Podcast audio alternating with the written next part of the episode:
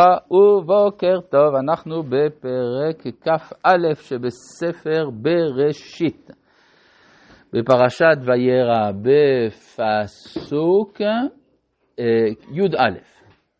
וירא הדבר מאוד בעיני אברהם על אודות בנו.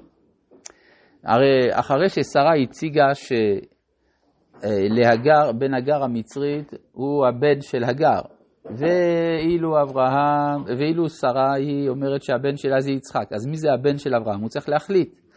בנו במובן של מי שהוא ממשיך דרכו, ממילא יורשו.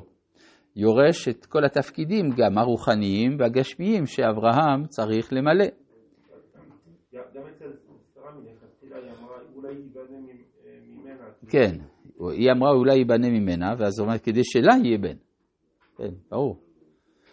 זאת הייתה המטרה, כי היא תאמץ את הילד, הוא תגדל אותו, משהו כזה. כן, אולי בזכות זה שהיא מוסרת את שפחתה לאברהם, אז על ידי זה היא, היא, היא, היא תלד, אחד אומר. כשקדוש ברוך הוא אומר לאברהם, ושרה אשתך ולתך בן, זה שרה. הוא יודע שהקדוש ברוך הוא זה הבחירה של השם, זה גם הבחירה של אברהם, כן? כן, כי הרי השאלה היא מי, מי היורש של אברהם, צריך שאברהם יכריז על כך. ככה לפחות היה לפי חוקי הקדם באותם הימים. לא מספיק שהשם אמר? לא, זה לא מספיק. זה כמו שלמשל, אם אתה אומר שדוד הוא מלך ישראל, כי שמואל משך אותו. אומרת לו אביגיל, נכון, השם משך אותך על ידי הנביא, אבל העם עוד לא קיבל אותך. זה דוגמה. יש הרבה דברים שצריכים אה, פרוצדורה אה, מורכבת. פסוק י' ב', ויאמר אלוהים אל אברהם. זה לא השם שאומר אל אברהם, אלא זה אלוהים, כי זה מידת הדין שבא להצדיק את יצחק ואת שרה. אל ירא בעיניך על הנער ועל אמתך. אז כאן ברור, הוא קובע שישמעאל, אם זה אכן ישמעאל, הוא רק הנער. כי כל, כל אשר תאמר אליך שרה שמה בקולה, כי ויצחק יקרא לך זרה. אז גם פה יצחק עוד לא ברור מהו, במיוחד שבהמשך כתוב וגם את בן העמה לגויס ימינו כי זרעהו. אז בינתיים הכל נשאר בדרגת זרעו של אברהם, מי הוא בנו זה עוד לא נקבע. עכשיו לגבי כל אשר תאמר אליך שרה שמה בקולה, יש פה נקודה חשובה, כי הרי בפעם הקודמת שאברהם שמע לקול שרי, מזה נולד ישמעאל. ו... אז יכולה להיות טענה, אני בגלל ששמעתי לקולה נולד ישמעאל, עכשיו בגלל שקולה אז צריך לגרש את ישמעאל, יש משהו שסותר את עצמו.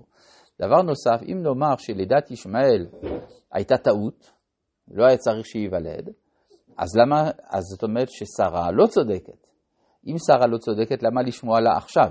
אז אומר הקדוש ברוך הוא לא, עכשיו תשמע בקולה, אומרים חז"ל, כל רוח הקודש שבא. שאברהם תפל לשרה בנביאות. מכאן אנחנו לומדים עיקרון כללי, שנבואה יותר מתאימה לנשים מאשר לגברים. מדוע? כי אם אנחנו נקבל את האישה כזהות מקבלת, אז להיות נביא זה להיות מקבל. לכן באופן ספונטני יש קשר מהותי בין הנבואה לבין הנשיות, ואילו אצל הגברים זה דורש איזשהו מאמץ, כי הגבר יותר פעיל, יותר כובש את העולם, אבל ביחס לדיבור האלוהי הוא כנקבה.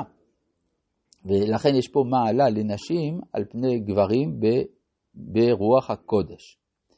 וזה מה שאמרו חז"ל במסכת ברכות, בינה יתרה נתן באישה יותר מבאיש, כשהבינה היא השורש של הנבואה לפי המקובלים. ו... כן. נכון. אתה לומר שכאן, אני יודע שמידה משרה היא בעצם הייתה חלק מהן של... זה, זה ביקורת, יש פה ביקורת על, ה... על היוזמה הראשונה של שרה וקבלת היוזמה השנייה. כן. והיום, וגם את בן העמה לגויס ימינו כי זרעך הוא. ואז יש לנו כאן תיאור, לא תמיד שמים לב אליו, אבל הוא תיאור חשוב של עקדת ישמעאל. וישכם אברהם בבוקר.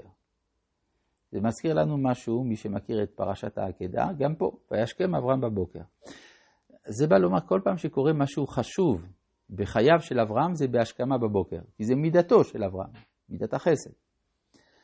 ויקח לחם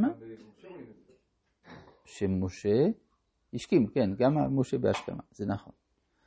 כי משה הוא ההמשך של אברהם. רק שאברהם הוא אב רם, ואילו משה הוא בן עם רם. אבל זה אותה תנועת נפש. וישכם אברהם בבוקר, ויקח לחם וחמת מים, ויתן אל הגר שם על שכמה, ואת הילד וישלחיה, ותלך ותטע במדבר באר שבע, ויכלו המים מן החמת, ותשלח את הילד תחת אחד השיחים. אז מה אנחנו רואים פה? פה יש אה, זרע אברהם, וההורה, ההורה במקרה הזה הגר, ויש כאן הליכה, וסכנה לחייו. אם אני אחליף פה, אם אני, לא אמרתי שמות, אפשר להגיד פה יצחק וההורה אברהם, אפשר להגיד הבן כאן זה ישמעאל וההורה הגר. אבל בשני המקרים יש כאן סכנה, כך שאפשר לומר שהעקדה הזאת, אגב זה אולי המקור למחשבה שיש אצל המוסלמים שהייתה עקדה לישמעאל, כי יש, יש משהו דומה לזה כאן. רק שאנחנו נראה את ההפרש, התורה מספרת את הסיפור הזה כדי לראות את ההפרש המוסרי שיש בין שתי העקדות.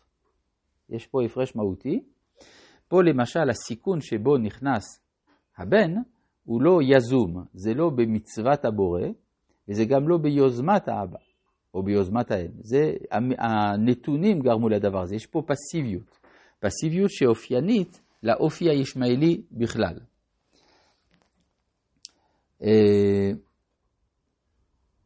וישמע, ותלך ותשב לה מנגד, הרחק אם תחווה קשת. אה, סליחה. זה קראתי, פסוק תדבב קראתי. ותלך ותשב לה מנגד, הרחק אם תחווה קשת, כי אמירה לראה במות הילד, ותשב מנגד ותישא את קולה ותפק. יש פה בעיה מוסרית. כלומר, על מי היא חושבת? על הצער של מי? של עצמה. מה עם הצער של הילד? לא כל כך אה, מעניין אותה. זו נתקבלת את הגזרה, וישמע אלוהים את כל הנער. כן? שפה גם כן, זה ברמז, אבל הכל די ברור. כן? היא, לא, היא לא כל כך אה, מתאפיינת במידות של אברהם, שהוא בוודאי היה דואג לבן, וישמע אלוהים את כל הנער, ויקרא מלאך אלוהים אל הגר מן השמיים, ויאמר לה מלאך הגר, אל תראי כי שמע אלוהים את כל הנער, באשר הוא שם. פה גם כן יש התערבות של מלאך, והמלאך הוא המציל, בדיוק כמו בעקדת יצחק. כי שמע אלוהים אל כל הנער, באשר הוא שם, חז"ל אמרו, מה? תמיד שם אלוהים. כן, תמיד שם אלוהים, אתה צודק. לא אלוקים, אלא אלוהים. ואז אה, הוא אומר, אה, אה, אנחנו רואים פה שיש מלאך שמתערב, ושומע את כל הנער באשר הוא שם. מה זאת אומרת שבאשר הוא שם? חז"ל אמרו שבאותה שעה ישמעאל צדיק היה, ולכן בעבור זה צריך להציל אותו. עכשיו יש דבר מעניין שזה סותר לכאורה הלכה מפורשת של בן צורר ומורה, שנידון על שם סופו, נכון? שפה אנחנו רואים שנידון באשר הוא שם, לפי מצבו. אלא שכאן הכוונה, כלומר, הטעמים של מצוות התורה נמצאים בסיפורי האבות.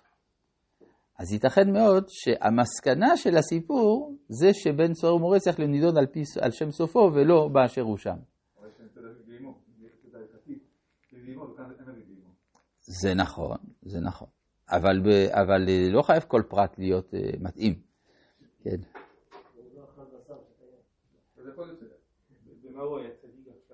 הוא היה צדיק, הוא לא עשה שום דבר רע באותה שעה. באותה שעה, ובמיוחד שהוא מתפלל, וישמע אלוהים אל כל הנער, מה שהנער התפלל. אני לא יודע אם היא רצה להרוג אותו, היא רק רצה רק לגרש אותו. הרי זה שכלום המים מהחמת, זה לא אשמת שרה. כן, ברור, זה ללא שום ספק. כן, ואז כשמע אלוהים את כל הנער, באשר הוא שם.